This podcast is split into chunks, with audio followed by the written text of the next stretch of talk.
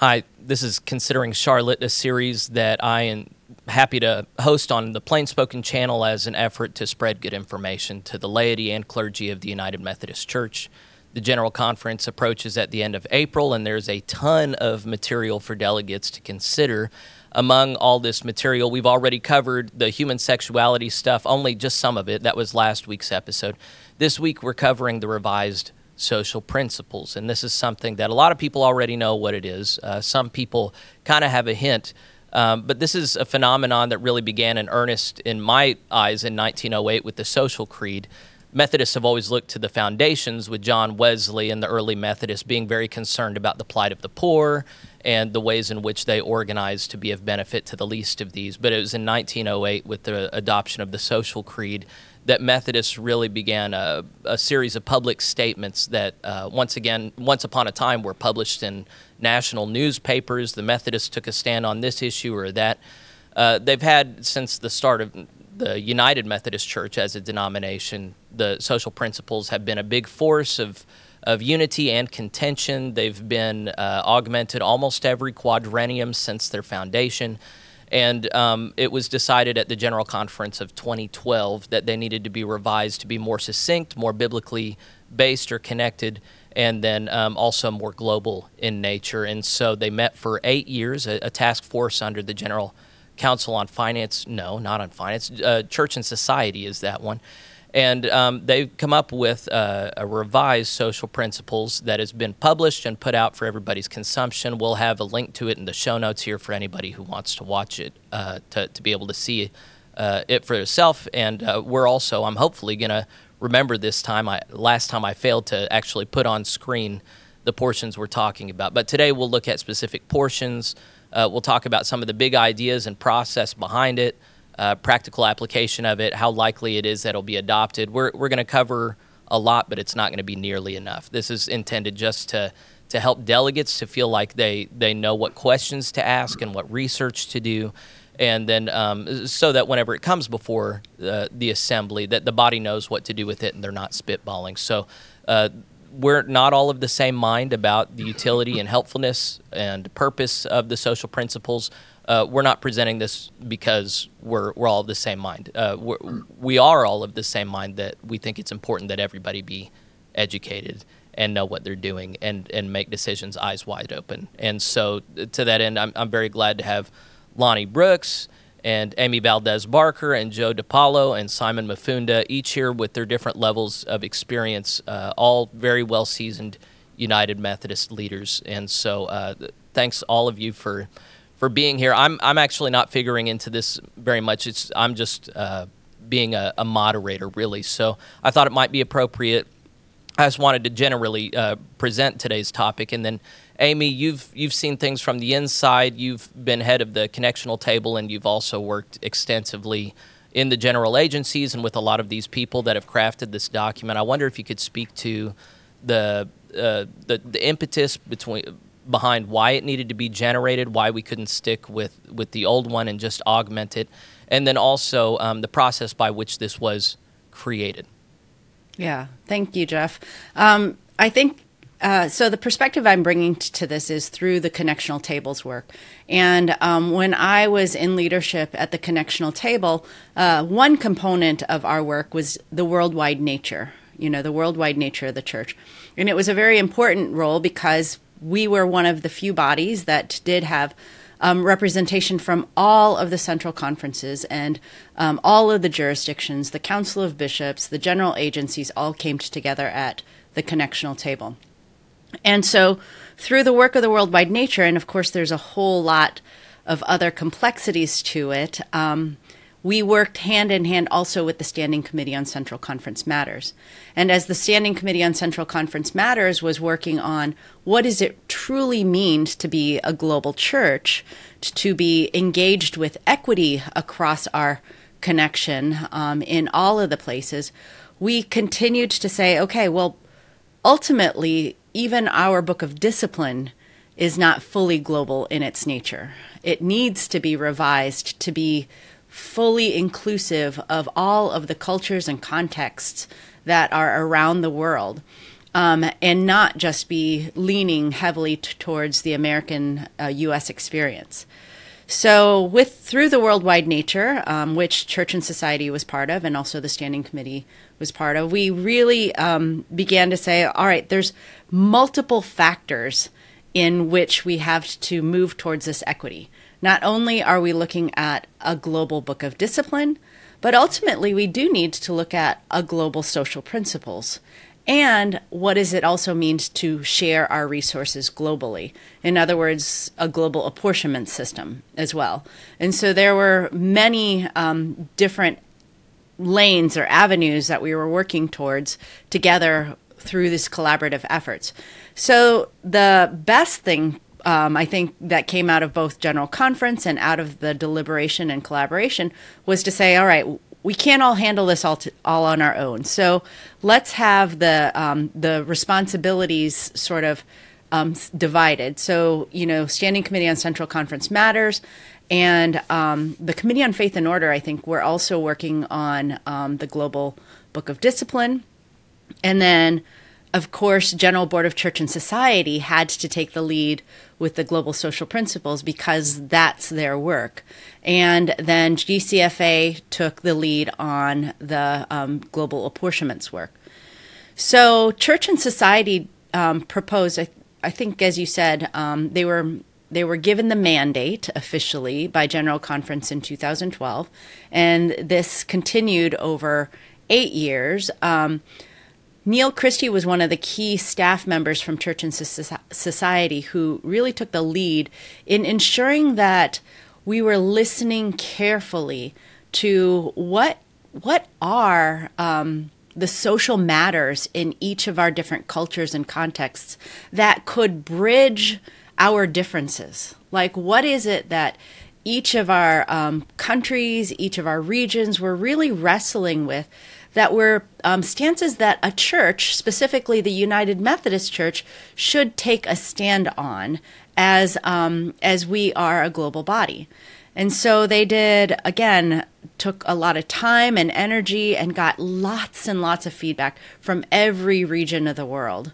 Um, and in that feedback, they had to disseminate okay, now, what rises to the top of importance? And so, of course, the previous social principles was the guide for that, and how we might adapt it for a global context was the, the driver for this work. And so, what you have before you is that culmination of the work. Now, you know, honestly, in every culmination of a work, there's editing that happens, um, and editors have a lot of power. So, what you have before you is the edited culmination of all of those listening sessions and all of the work um, that came forward. Now, General Board of Church and Society was sort of the first first vetting group that then would have taken care of um, saying, okay, yes, we we agree with this and we're ready to move it forward to general conference. So that's what you have in front of you as legislation now for 2024. So I I need to I read a little bit about the big picture stuff and how this document was generated and I'd like to have you Amy respond to this on the front end so that people know how to feel about this and we'll talk about some of the particulars on the way but as as um, one who who is sometimes skeptical of things handed me. I want to I want to see where they come from. And what I what I saw on this was that the task force that generated this document was made up of 13 total members, 11 of whom were American, and the the the head of the task force was Randall Miller, who was once the executive uh, interim executive director of Reconciling Ministries Network, which of course is a, a gay caucus group uh, and he has also headed up a lot of protests at General Conference and previous quadrennia. So that signals to me that this is a document not of the the church more broadly, but of American um, progressive interest. Do you think that that is a fair conclusion to draw, or do you think that there's there's a way that someone doesn't have to look at it this way? Well, I do think that again, sort of process is important and who gets selected are you know i mean i think is much broader so i have to trust that you know church and society did their due diligence in ensuring that the people who did come together were those who could represent the whole. Because what they were doing was, again, disseminating what came directly from the people. So my hope and prayer is, and and again, it's about trust, right? Like it's trusting the people and the process. My trust is that um, the people in the process came together and listened and actually used the words from the people who are on the ground t- to put forth something that should be for the body, for the whole. So, in order to to trust, uh, it is often helpful to to know who was a part of the creation of the document. And the only names I was able to find were Randall Miller, Mary Elizabeth Moore, Chappell Temple, and then supposedly there was a, a committee of fifty people who drafted this document. But I couldn't find that list. Do you know if that list has been published anywhere? I do not know. Okay. Yeah, sorry. okay. Yeah. I mean, that's it's it's a hard thing, and it's similar to the Christmas is, covenant, which um, you know has ostensibly been published by a number of non-American authors, but it's been impossible to find a list of who those authors have been as well. So it's one of those things where you really are put in the position of you just have to trust. I do wonder. Yeah, well, and I do wonder if um, church and society has that, you know, or willing to give that. I I have not pursued that, so you know, I would definitely turn to the colleagues over there and ask them directly, is Yeah. that list pub- publishable? Because I I think it should be. I agree. Well, so I, I knew we needed to speak to Simon. He's the lone representative of non-American rep, uh, interests in this group, and uh, the the explanation, one of the explanations given for doing this was a, a concern for creating a global document, um, and so I, I I saw an arg or not an argument, an article talking about the ways in which these social principles, the revised social principles, address global issues that the previous social principles couldn't have uh, for some reason. Um, and the list it gave was, and then I'm going to turn to Simon and ask about how much this this will satisfy African interests in particular. Um, in the community and creation section, the writing and editorial teams added language about indigenous peoples in the sections environmental racism, food justice, and affirming science and traditional wisdom. In the political community section, there was new language on extrajudicial killings, as added because it speaks to contexts where political acts are practiced by governments, including but not limited to the Philippines. So uh, my understanding is there that they've just been summarily killing drug dealers. um, I didn't mean to giggle at that, but it's it's it's a different situation there. The the writing team also added a new section called colonialism, neocolonialism, and their consequences, based on conversations with Africa and the Philippines. And then um, in the economic community section, feedback from the communities on the African continent, the Philippines, and Eurasia urged adding new language in poverty and income inequality that rejected the prosperity gospel teaching that the accumulation of wealth was a sign of God's favor. And then the, the last one I had was in the social community section. Language was included on inheritance rights and widows as African United Methodists expressed concern about denying inheritance rights for vulnerable women, children, and grandchildren upon death of a husband. So, um, uh, before we turn to Simon, actually, Amy, could you could you speak to? I've, I've been leaning on you real heavily. I'm sorry. Is there a reason why these things could not have been added to the current social principles rather than creating an entirely new document? I think that they moved, they went into it to say, what do we have, right? Like to assess the whole. And so that's where they started. They didn't say, what do we need to add? They started with, what do we have and is it really global? And so, starting with the, okay, this is what we have, it gave every region of the world an opportunity to say, yeah, that really does address um, matters in our in our context. Yeah, this does or this doesn't. And as you'll see, there's not a whole lot that's deleted, right? Um, it's primarily added to. And so, I think on the one hand, by doing it this way was was um, to sort of take away assumptions, assuming that what we had was good enough for everyone already.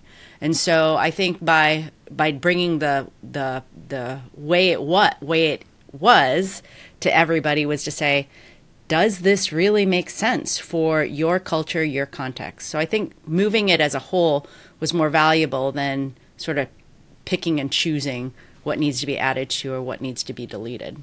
Okay. Um, Simon, uh, I, am sure you were able to hear some of those segments of additional parts that were authored with uh, a non American context in mind. Perhaps you could speak for a couple minutes about do you agree that the original social principles really was too focused on an American context, that a new document was needed, and that it does adequately and better address uh, a non American context?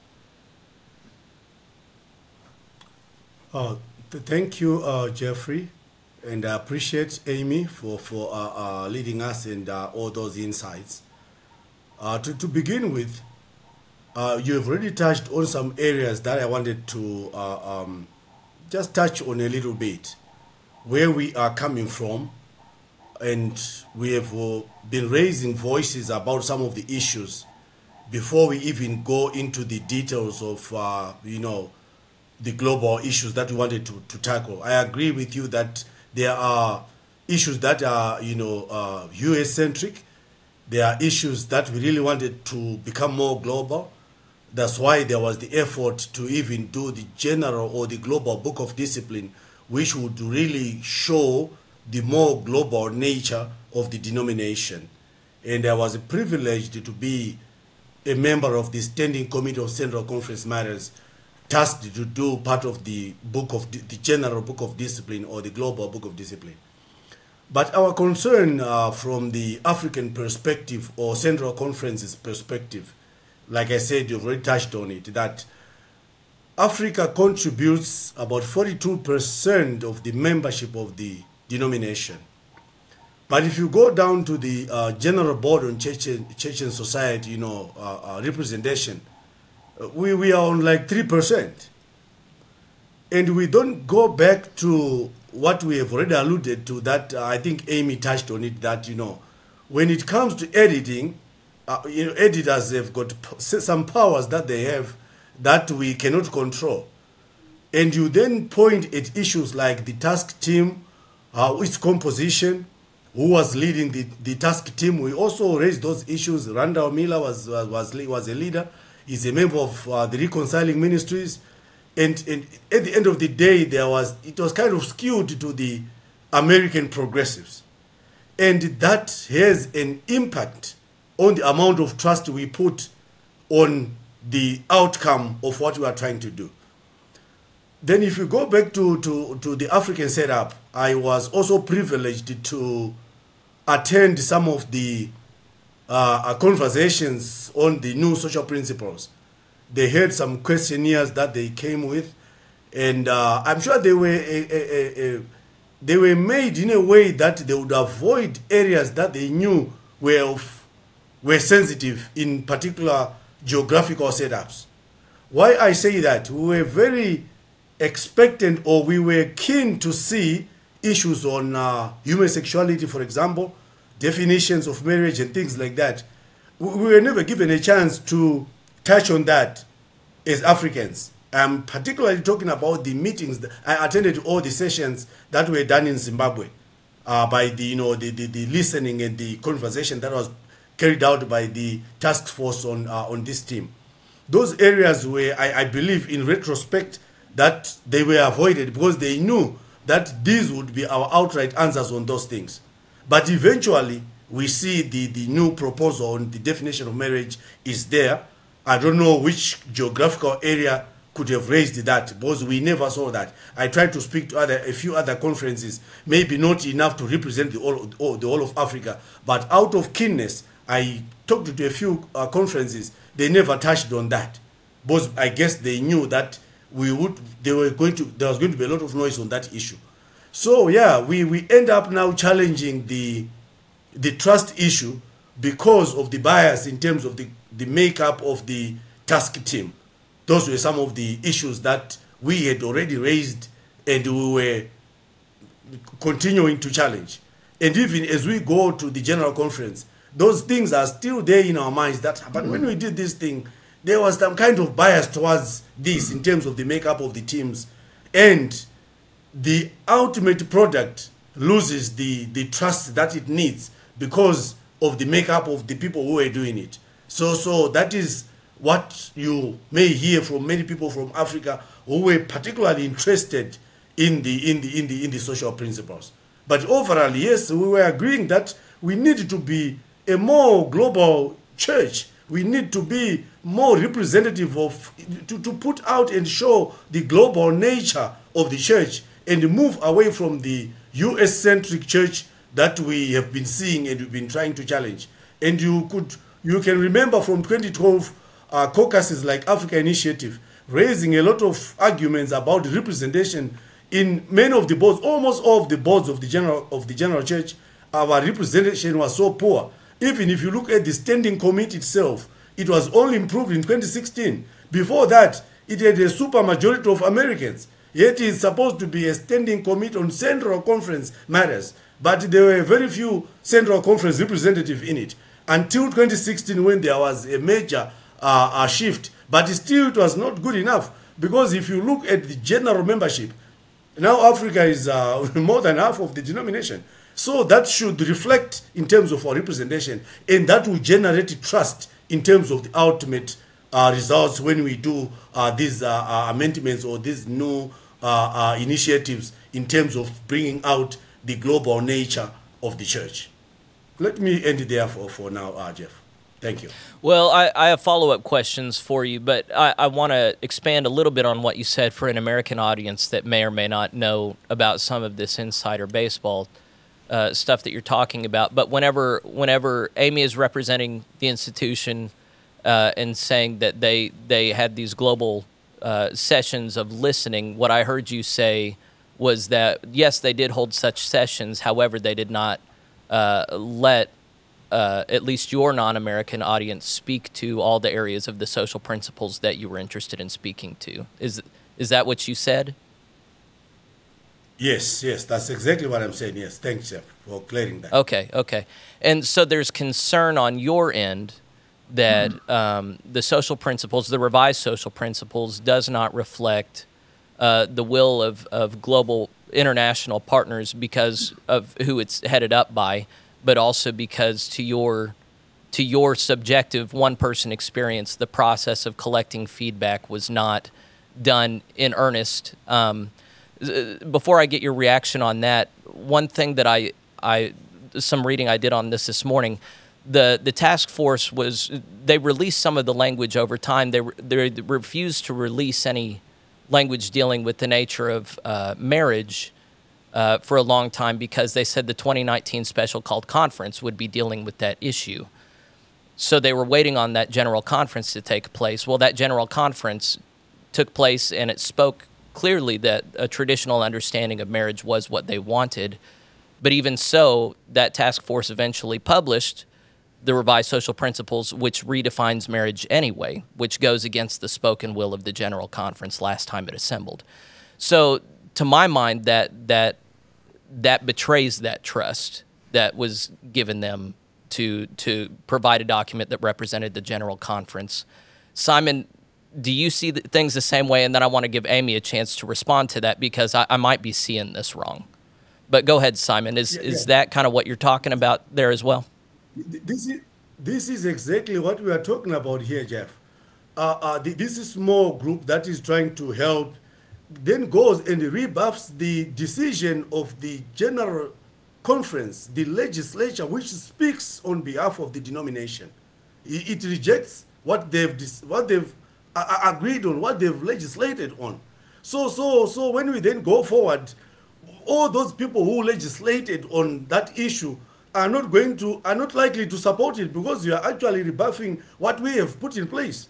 This is the challenge, and this is a smaller group, you know, coming from one board that is uh, uh, having to rebuff what the general church has uh, said this is how we are going to, to govern the church.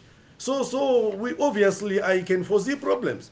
That's why in some other conversations we were saying this is this could be a recipe for a, 20, a repetition of 2019 if we are not careful about that. This is exactly what I'm saying. That uh, people will continue to treat that with suspicion because we say, but the general church spoke and said, This is what we would want to see happen. then the, the, the, the research group or the, the, the, the, the group, the task team rebuffs that and uh, comes up with a new definition. Obviously, we're going to have issues with that, especially from the central conferences and particularly from Africa. Thank Amy, you, do you think there was anything that I was missing in the way that I broke that down? I, maybe I'm being uncharitable, or maybe there's other ameliorating ameliorating factors that would help people look more charitably on what was submitted. I really honestly can't speak to any of that. I okay. did not follow. Yeah. Where it went. I hear you. I hear you. Um, and of course, Africa is still speaking, whether or not it's in this particular venue. Um, the United Methodist Africa Forum is an institutionalist African body. They are against um, any any kind of division, um, global Methodists or anything like that. They've soundly rebuked all of that. But even they, as they've gotten together and they want to walk hand in hand with American interests, they've said that when these social principles are presented, they are going to submit an amendment to go back to the traditionalist definition of marriage. So they've done that partly also to uh, I, it's my understanding to save face. They they want to uh, their their detractors want to characterize them as being liberal, and they're saying no, we're not liberal. We we want to change the revised social principles to reflect our our traditionalist ethics whenever it comes to those things. Simon, before we moved on from you, I wanted you to speak to um, the the team that crafted this document. You've already spoken to the information gathering sessions, but are you aware of anyone in Africa that was on this team of, of 50 that, that created this document? Uh, I, am sorry, Jeff. I, I cannot remember uh, all the members, but I think there was one member from uh, DRC Congo, a French-speaking person. But uh, I had I didn't take the time to go back again and just check the the, uh, the representation there. I could not do that, but I remember there was a French-speaking person uh, from Congo on those who came to Zimbabwe. Okay, okay. So there, the and I don't think that UM News would lie or anything, but it was widely reported that there were many authors that were not American that were a part of that team of 50 that drafted it. So I just thought it would be good to have you vouch for. Yes, there were American or African authors that were a part of it.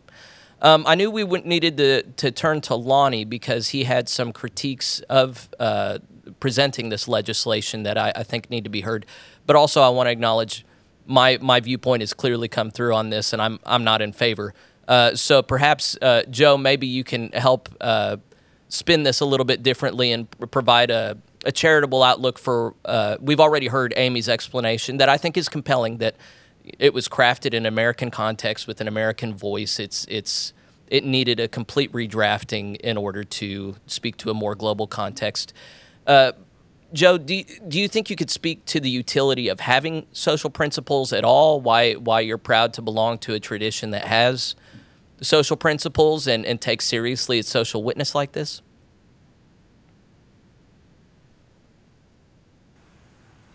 Sure, and, and I would like to speak a charitable word. I think a lot of the content that came through clearly reflects the earlier statement. There's no, it clearly was using that as a base to, to work from.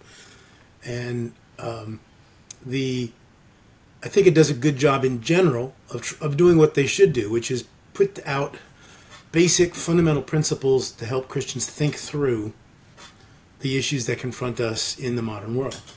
Um, you know, I like the fact that they talked about things about like that creation is God's. We are stewards of God's creation.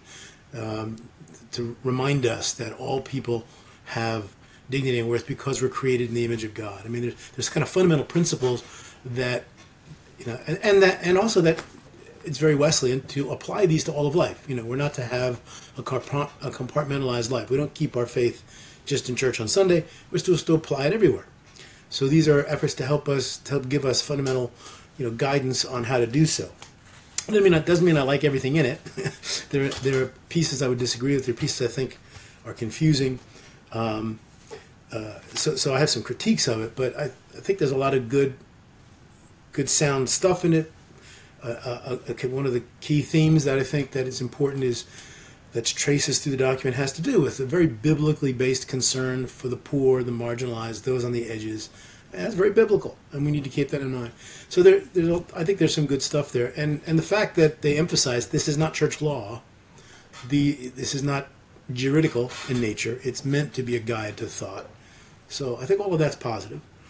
Um, if I might give some of my criticisms, um, I guess I'd have two general kind of criticisms of the document, and I think they both basically point to perhaps they didn't quite accomplish what they wanted to make it as global as they had in mind. I still think it's a pretty Western and U.S.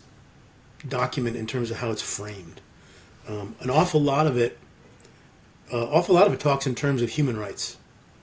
Um, uh, uh, you often find that phrase again and again. It's a basic right. It's a human right. It's a basic right. Now, I believe in human rights. I'm not disputing that, but I would like to have heard more about the corresponding responsibilities. With every right, there are corresponding responsibilities, and I didn't see a lot of that. Um, you know, there was emphasis on things like uh, holding freedom and liberty, but what about what about biblical teachings about you know, such as in Second Peter, First Peter two, uh, do not live as free people, but do not use your freedom as a pretext for evil. Um, so uh, I would like to have heard a lot more about that. Um, there definitely were some, I think, Western ideas that are current, certainly in North America. There was kind of a blanket statement, I think, on one of the pages when it talks about healthcare. It says healthcare is a basic human right. That's an interesting statement. Healthcare is a very complex thing. And it's not quite the same to say that as you would say, say, speech. Free speech should be a basic human right. Because healthcare involves the services of other people, the use of resources. I, I don't think you can just say in an unqualified way, healthcare is a basic right. What are the responsibilities that go with it? How do we proportion that out? What are the responsibilities of the person seeking the healthcare? I mean, I can't. I don't have an absolute right to demand all kinds of services of doctors and nurses and others for you know free of charge. And what about my own? I have a daughter who's a physician, and one of her great frustrations is, as a physician, she tells her patients, you know, here's here's medication, and they don't take it. here's uh, here's what you need to do in changing your diet, and they don't do it. And then they come back later and they're making greater demands on the system because their condition is worsened. So I'd like to have seen more more emphasis on the idea of responsibilities, and especially of the church. Um, what are the responsibilities of the church? The Christian community's responsibility to care for those who are sick and infirm that didn't come through as clear to me. So those are just some examples of how I think it still had a very Western focus. The other piece was the it, it, it, I think it does a better job of trying to put biblical and theological foundations. But once you get out of the preface or introduction into the body of the into the body of it, I only mm. I may have miscounted, but I only counted nine times when biblical texts were cited in like 30 pages. And I would have liked to have seen more exploration of biblical themes. You know, talk about I know they wanted to keep it concise, but you know, talk about the the concern for the poor, rooted in laws that were woven into the the life of ancient Israel, the gleaning laws and things of that sort. Uh, there's not really much there on that. Uh, when it talks about pornography, for example, uh, a good statement on pornography to be sure, but you know, again, what's the foundation? It didn't, you know, I could have used more about Jesus talking about, you know, lusting in your heart. That's not there. Um, rooting it in the commandments. So there could have been more, in my mind, on, on uh, exploration of biblical teachings and, and also the tradition of the church. So those are just some some general thoughts on it from my. There's some specific things that I found. well, I, I do think it's important with, to to cite the, the sources just so that uh, people listening don't have to just uh, believe us. I'm I'm not big on trust. I, I, I feel like you know, I always tell my people from mm-hmm. the pulpit, don't trust me, you need to read the Bible for yourself. And so we need to make sure that what we say corresponds with the actual document. And so whenever you cite the language on healthcare, that's on page 36 of the revised social principles. And it begins, it's point A mm-hmm. we affirm healthcare as a basic human right and vow to work toward expanded access to all forms of medical treatment, including preventative, therapeutic, and palliative care. Mm-hmm. Yeah, and all that's good stuff, but when you assert it that as definitely right, fits within um, a, uh, and, a political uh, milieu in which it, it, comes late with with latent um, mm-hmm. political meanings that that the denomination may or may not want to affiliate itself with. So I, I think Joe, that's a helpful specific example of, of a place of pushback where there might need to be amendment if they are going to to entertain this. So um, Lonnie, I, I wanted to turn to you because you you have a a big picture view of what the plenary sessions of General Conference need to take care of. It's my understanding that you don't think that the revised social principles really should be uh, brought before the General Conference this year. And I, I maybe I've misunderstood you, but I, I, thought it might be good to entertain why it is that you think there are other issues that that should uh, per- perhaps displace this. Uh, thank you, Jeffrey. Yeah, that that is a summary of my uh, thought uh, at the at the end of the process uh, that I've gone through in in thinking about this, uh, and that's not to say, by the way, that uh, I think that the social principles and even the the rewrite of the social principles is not an important thing, because I think that there are few things that the church uh, does that are more important than uh, than formulating a, a, statement of our social uh, uh, social intent, our social action, our our call to be in witness socially.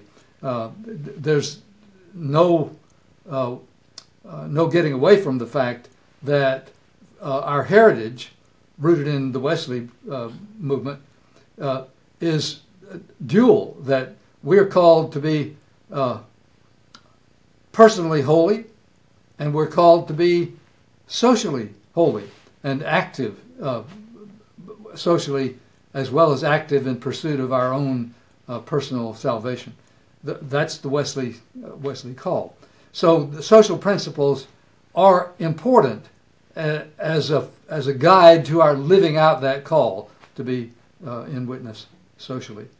Uh, however, as, as we're told in many places, if not uh, the least in the book of Ecclesiastes, there's a time for everything under heaven. And in my judgment, uh, the time for uh, taking up uh, this proposal for a total rewrite of our social principles is not now. It's not going to be at this general conference because uh, as New York Times reporter, uh, what's her name? Ruth Graham said uh, about the current state of the United Methodist Church uh, and the separation that is afoot. She said, quote, the exodus marks a calamitous decline for the broader tradition of mainline Protestantism, which once dominated the American religious, social, and cultural landscape. So, if, if a secular reporter can have this understanding of what is afoot in the United Methodist Church, it's mind boggling that United Methodist leadership can't have the same focus. That right now, we need to be concerned about what we're going to do to adjust the church organizationally to cope with uh, the, the fact that we just lost 25% of our churches. And I, and I suspect that process isn't over yet.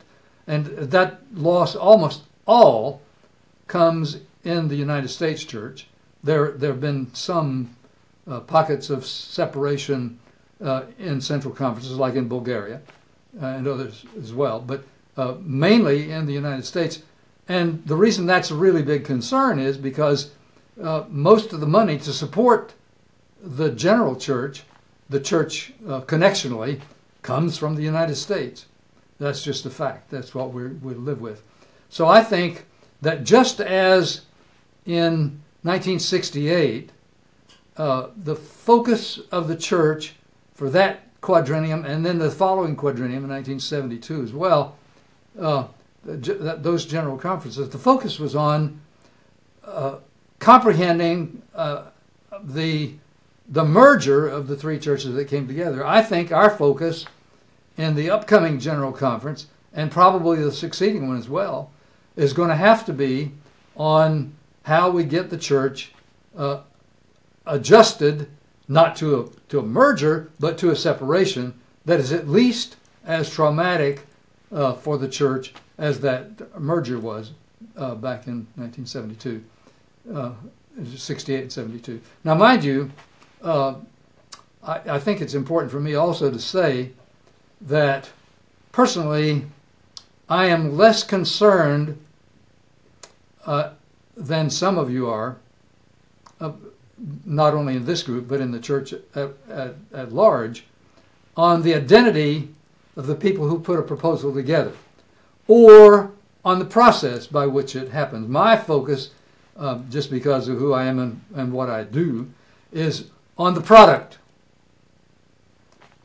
And I believe that, in fact, even focusing on the product rather than the identity or the process, uh, there are some reasons for concern about this new statement of social principles.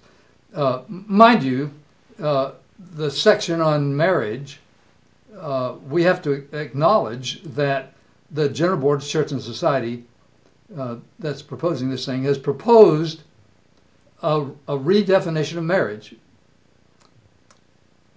It's it's instead of being a, a, a, union of one man, one woman, which is what our social principles currently say, to uh, a, a union of two people.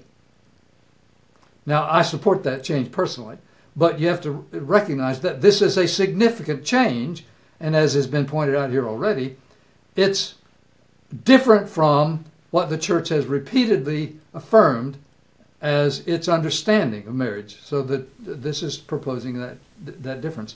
But in my judgment, that is not even the most significant uh, change uh, in that particular section Lonnie, if we could just time out one second because I want you to remember that. So remember the other change you were going to focus on, but I want I want to cite sources again and just let our our audience see and know where that particular section is. It's on page 22 of the revised social principles.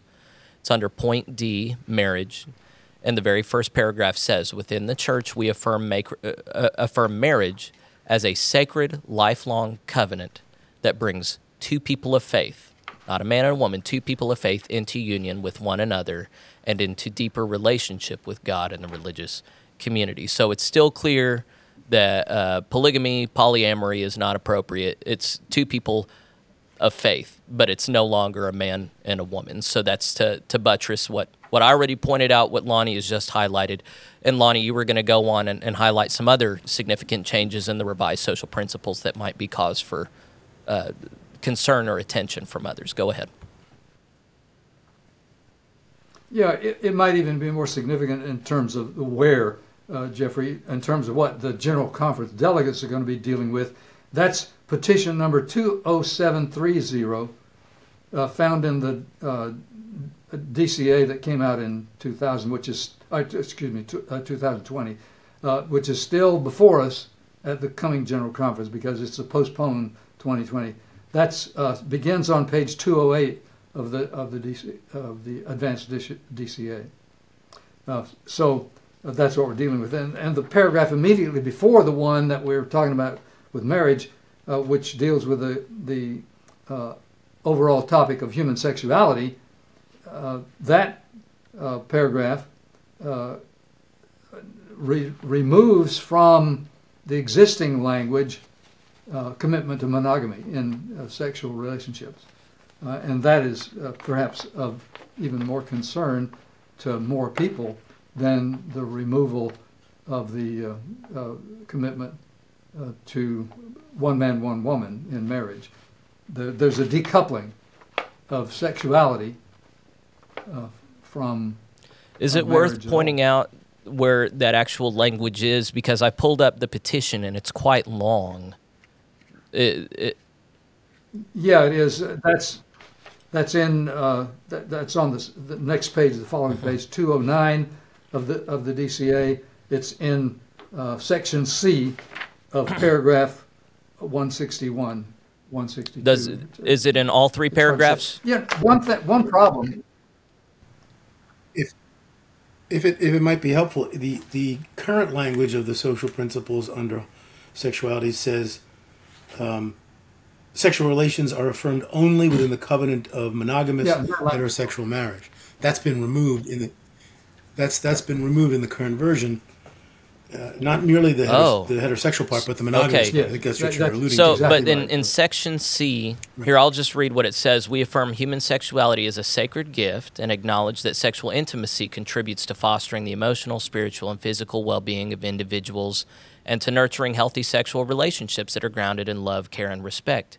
Human sexuality is a healthy and natural part of life that is expressed in wonderfully diverse ways from birth to death. It's shaped by a combination of nature and nurture, heredity and genetic factors on the one hand, and childhood development and environment on the other. We further honor the diversity of choices and vocations in relation to sexuality, such as celibacy, marriage, and singleness. So that this is, I'm hearing more latitude given to alternative sexual relationships here.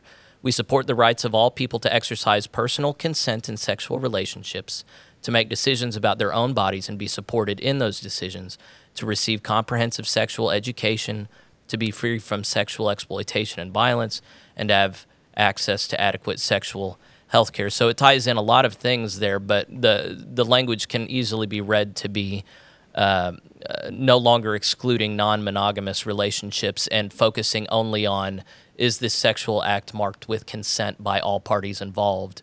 If so, then it's okay with us. Um, is that how you read it, Lottie, Lonnie? Whether it's by, yeah, whether it's by intent or design, that's what the new Okay. language says. You're absolutely right about that. And one of, one of my uh, biggest problems with the presentation of, of this new document to us is that uh, classically, when we propose a change in our book of discipline, and this is part of the book of discipline, by the way, so we're talking about a change in the book of discipline here, uh, we present the, the proposal in such a way that a, a reader can see what the old language was, what the new language is, and clearly understand what the change is that's being proposed. That is not done here. All we're done, all, all we're given is a proposal that says throw away the old, replace it with the new. And the subtext there that's not spoken or not written anywhere is that you can find out what the changes are, but you have to dig it out. We're not going to spoon feed it for you. I don't like that myself. Uh, surely that's not exactly how the institution would want people to receive that messaging. Um, I'm trying to think of another way that they might submit that. I let me just uh, sort of give thought to that. Um, Please. What Lonnie was saying, because I think again the hard part is that um, it's so much, right? Like there's so much language in there that again having to put it in an official document and both do the old against the new you know, is multiplying factors, and not only just multiplying factors on the amount of trees that we kill in doing this, but also the fact that it cost money to translate all because the ADCA has to be translated into every single official language that is in front of the general conference. So so in addition to that, having to put the old against the new is is very costly. So I I get it. I know where Lonnie's coming from in that, but on the other side of the you know of the coin, what what do we need to do? And and it puts a lot of onus back on the delegates to general conference, right? That means they have to do the work. It's not just spoon fed. And you know, I mean, this is a lot of reading. They have to do the work to look at what was and what is before them at this moment. And it's not easy. I can I go back to what Lonnie can I say something around what Yeah, go Lonnie yeah. was sharing? Um, I agree with the premise of where Lonnie was going with, in the sense that we have so much in front of us as a denomination with all that is before us. And there are a few of us who have been in the circles of the, the inside um, that have said, you know what? It is time for us to just call a timeout, a complete timeout, and do a full constitutional conference. That means, as a full constitutional conference, we sort of throw, not throw everything out, but set everything aside and say, what are we going to be as a church who seeks to be faithful globally and also live with all of our differences and find a way to do that with honesty, integrity, and grace in a way that does build trust. Because as you've just heard from this podcast alone, you know, trust is fractured in our denomination, and we've all experienced trauma in what's been happening in the Methodist Church. And so maybe General Conference needs to look very, very different. And delegates, you know, faithful delegates need to reflect that and say, we can't go on doing business as usual in this way. We need a full time out because financially, we're not going to be able to afford it. Um, relationally, we can't continue to be in relationship when these this fractured trust is happening across the world we've got to find a new way of saying the doctrine of the united methodist church is going to look different and i vote for you know 15 to 20 page book of discipline moving forward but you know that's just me the polity geek well it remains to be seen uh, by the way ahead, I, I, need I need to say uh, when Amy talks about trust, she's the expert. She wrote the book Trust by Design. If you haven't read that, you need to. Well, Amy, how much does uh, your analysis in that book figure into these conversations here? Is there wisdom from that book so far as institutional trust that you would offer here in a, a, a synoptic form or a, a synthesized, uh, abbreviated form? Yeah, I, I wrote the book as the executive of CT, as the connectional table executive. And my bemoaning was the fact that there was very little trust across the conference or across the denomination. And I think it, you know, I mean, as people of faith, our first and foremost responsibility is to trust God and trust one another.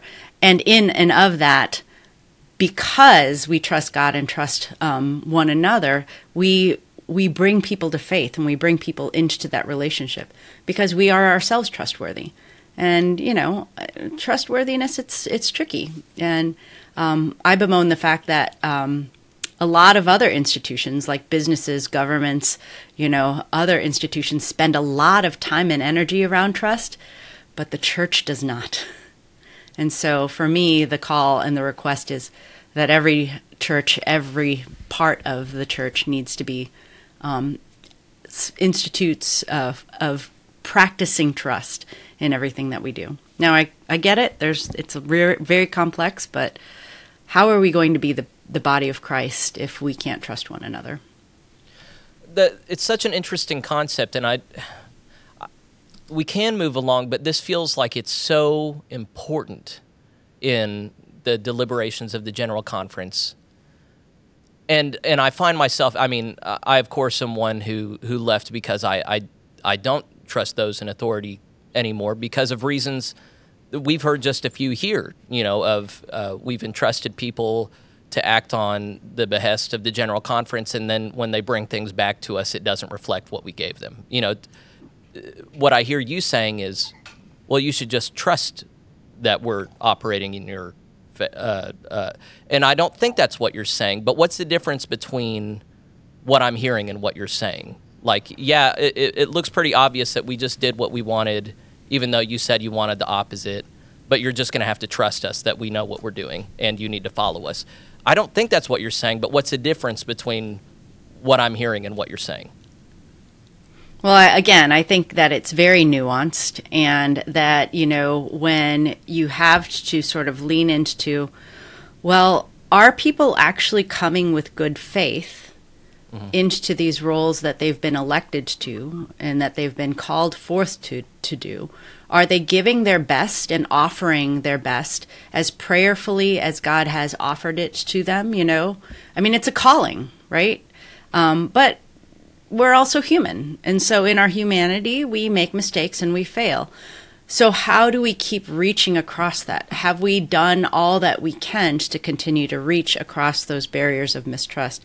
And what would it take for you, right? I mean, you've already made your decision, mm-hmm. um, but what would it take for you and for others to continue to build that bridge? Because I don't, in my opinion, I don't think God wants us to break away from one another. I think well, God no, wants us I, to continue to lean anybody, into one another. Yeah. Nobody believes that God wants us to break apart. uh, the the reason that they did, and I think institutional integrity depends on an acknowledgement of this in some capacity. It's that that there was a a flagrant.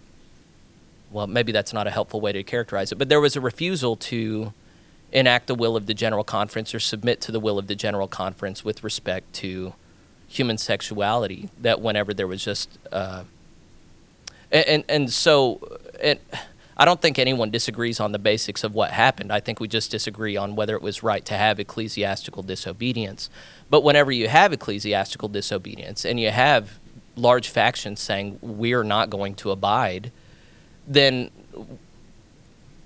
it's it's strange to me to bemoan at that point that there's a loss of institutional trust whenever the institution doesn't seem to be able to enact the will of the general conference anymore. And that's not to to be argumentative, but it's to say I'm very concerned if the general conference is coming together this next year and denominational officials are saying, "Hey, don't you trust us? You should trust us." That seems a bit tone deaf uh, from the last few years. Yeah. Um, go ahead. You know, there, another Yeah. piece to throw into this, maybe with getting back to the social principles, it may actually assist in building trust to do what Lonnie and Amy are suggesting, which is defer this to a future general conference, because I think there's a fair amount of distrust about this particular general conference and how it's going to be constituted because of the all of the changes, the fact that it's a 2020 conference that's now in 2024, the delegate apportionments. It seems to me that if you wait till a future annual, a future general conference, 26 or 28, you're going to have a more you're going to have a more representative body Yeah. of delegates globally than you're going to have this time. And um, and don't forget, you know, these social principles are going to be presented to the body. The delegates can do with it whatever they wish. They can amend it, they can change it, they can add, And they can subtract. And I Or would think table. that you- right? Or yeah, or refer. You bet. So I would think that at a future general conference, when Africa and the Philippines are more adequately represented, those voices can have a greater role in in those emendations. So I, I think it would build trust to defer.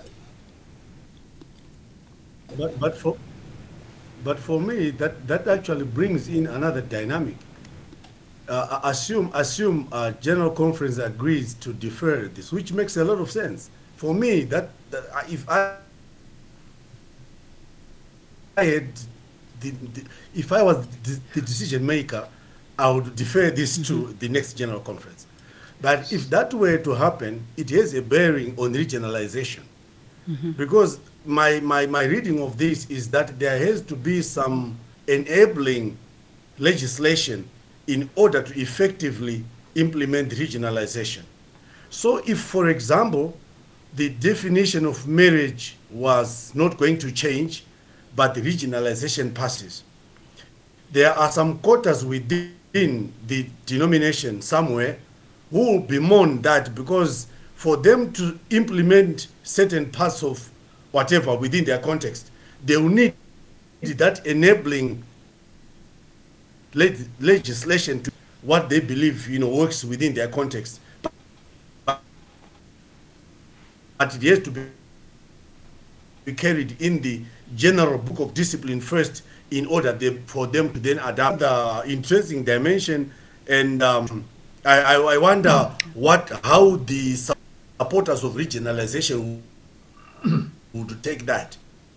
But I agree with you. If it I was the decision maker I would uh, ask for a deferment of this one to the next general conference. But it creates it's like opening a can of worms. Because there are those waiting to see regionalization happen. But Yeah, I, I think I'd like to come back to, to Amy now and have Amy speak to broadly what we were speaking about and wrap that up however she wants to. But then also, if you would, Amy, speak to likelihoods. Uh, I mean, there's no, you don't have a crystal ball, but how realistic you think it is that the General Conference will try and cover this at the exclusion of other things it might, should actually do, uh, versus deferring it or tabling it, or uh, speak to that however you want. Yeah, I mean, clearly, I don't have a crystal ball and have not um, been so deeply entrenched in what um, what people are doing and saying to one another as they move into general conference. But um, but I, I think what Simon said is also spot on. I mean, this this legislation is so intertwined with the ideas around regionalization. So it is a web. You know, I mean, we start pulling on this piece and it's another piece that's going to dis- disentangle, you know, disentangle. And I think the reality is, again, and I'm going to say it again, we have to call a timeout. And the body does need to say, let's look at a full constitutional conference. Now, I know how much that affects people's lives um, those who are working across the connection. I know how much that is like fiscally a huge risk. Um, and there are a lot of matters. And, you know, General Con- Conference historically, when you look at the whole scheme of history in Methodism, not just United Methodism, it takes Methodists a very long time to make any changes. And so I do not know with whether or not this is going to happen in my lifetime or hmm. my children's. But by God's grace, I do think that the spirit of Methodism and our Wesleyan heritage needs to continue to carry forward. And I hope by God's grace that we will find a way to live in relationship with one another across the world, but not in control. And I think that that's the key of what does it look like? What does it mean? How do we how do we stay engaged with one another in relationship around our theology, um, but not necessarily around law? Yeah, so, and we'll we'll come back to these issues around regionalization, and we're going to spend two weeks on on regionalization. So Amy's definitely going to have uh, strong input there. Uh, Simon's connectivity uh, is out, but Lonnie and Joe, you're still with us. So um, perhaps we're in the wrap up phase now. But if you guys, uh, if either of you have particular portions of the revised social principles that you wanted to make sure we drew attention to, or if you want to give any closing analysis on what you anticipate uh, the treatment of this legislation being uh, in April, let's see. Let's let's go to Joe first. Sure. Uh, I don't. I don't have the crystal ball. I don't know what they're going to do. I. I. Um, I think it's going to be a lot for them to, to try to bite off and do at this general conference. So I suspect they're going to. It's certainly going to be an attempt to defer it. I hope that does occur. Um, I I would just say that there are things in it that require some more clarification. It's also the document that is what four years old now, and there have been a lot of changes in the issues that people are dealing with. So um, so there, there are going to be things they have to look at, I think, and tweak and change. I'll give you one example. The, the term gender comes up in two places. It comes up um, on page, um, where was it? Page 28. And it's clearly, in that case, referring to women. It's, it's referring to biological sex and that women should have full participation and opportunities in education and things of that sort. And later on, at the end of the document, on page I think 39, it, it uses the word gender again, and then there it seems to be talking about gender identities, but it doesn't really define the term. And of course, say, a lot say where that was again. Last, what's that? Say where that was again. I think that was the very last page. I think it's 39, and and it doesn't really address some of the things I think that have become hot issues since then, like gender reassignment surgeries and things of that sort. So, and people, those are things people I think are looking for guidance on also. But I think there's some lack of clarity on what they mean by gender in the document. That's just one example of a thing I, something I think has to be clarified and maybe tweaked. And I think there's some others as well, but um, that's probably all I need to say. I think. Yeah, that was point I. sexual orientations and gender identities, mm-hmm. because people are of sacred worth and certain basic mm-hmm. human rights are due everyone. We're committed to supporting sure. the equal rights, liberties, and protections of all people regardless of sexual orientation or gender identity. Um, we see clear issues of equality and justice. So the way that this is obviously going to f- figure in is around um, the transsexual phenomenon and ways sure. in which Western societies are arguing about whether or not people can participate in sex segregated areas based on how they identify with their gender. And so, unless there's more clarification on this, this could be seen as something that indicates a certain um, a, a, political disposition towards transsexual people? You know, is it well, a right for? I think, Go ahead. And, and the point is that it doesn't seem to agree with the use of the word gender earlier in the document. When okay, yeah, women's, inconsistent women's use issues. of the word. Okay, yeah, that yeah. is confusing. Okay, yeah. Uh, Lonnie, anything else? Yes, please. Uh, thank you, Jeffrey. I think that the proper thing for the uh, J- Church and Society Legislative Committee two to do with this would be uh, to refer it back to the General Board of Church and Society with an instruction that uh, it should bring it back to the next General Conference.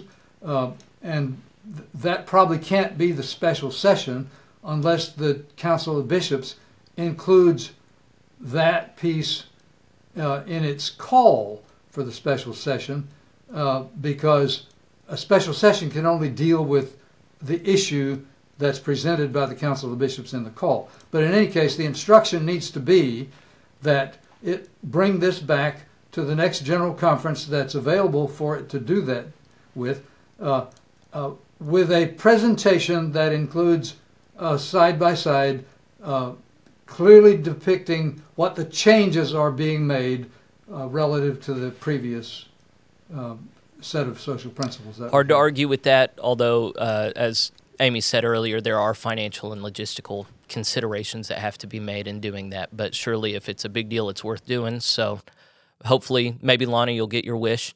Uh, Amy, final words. It's complex. That's it.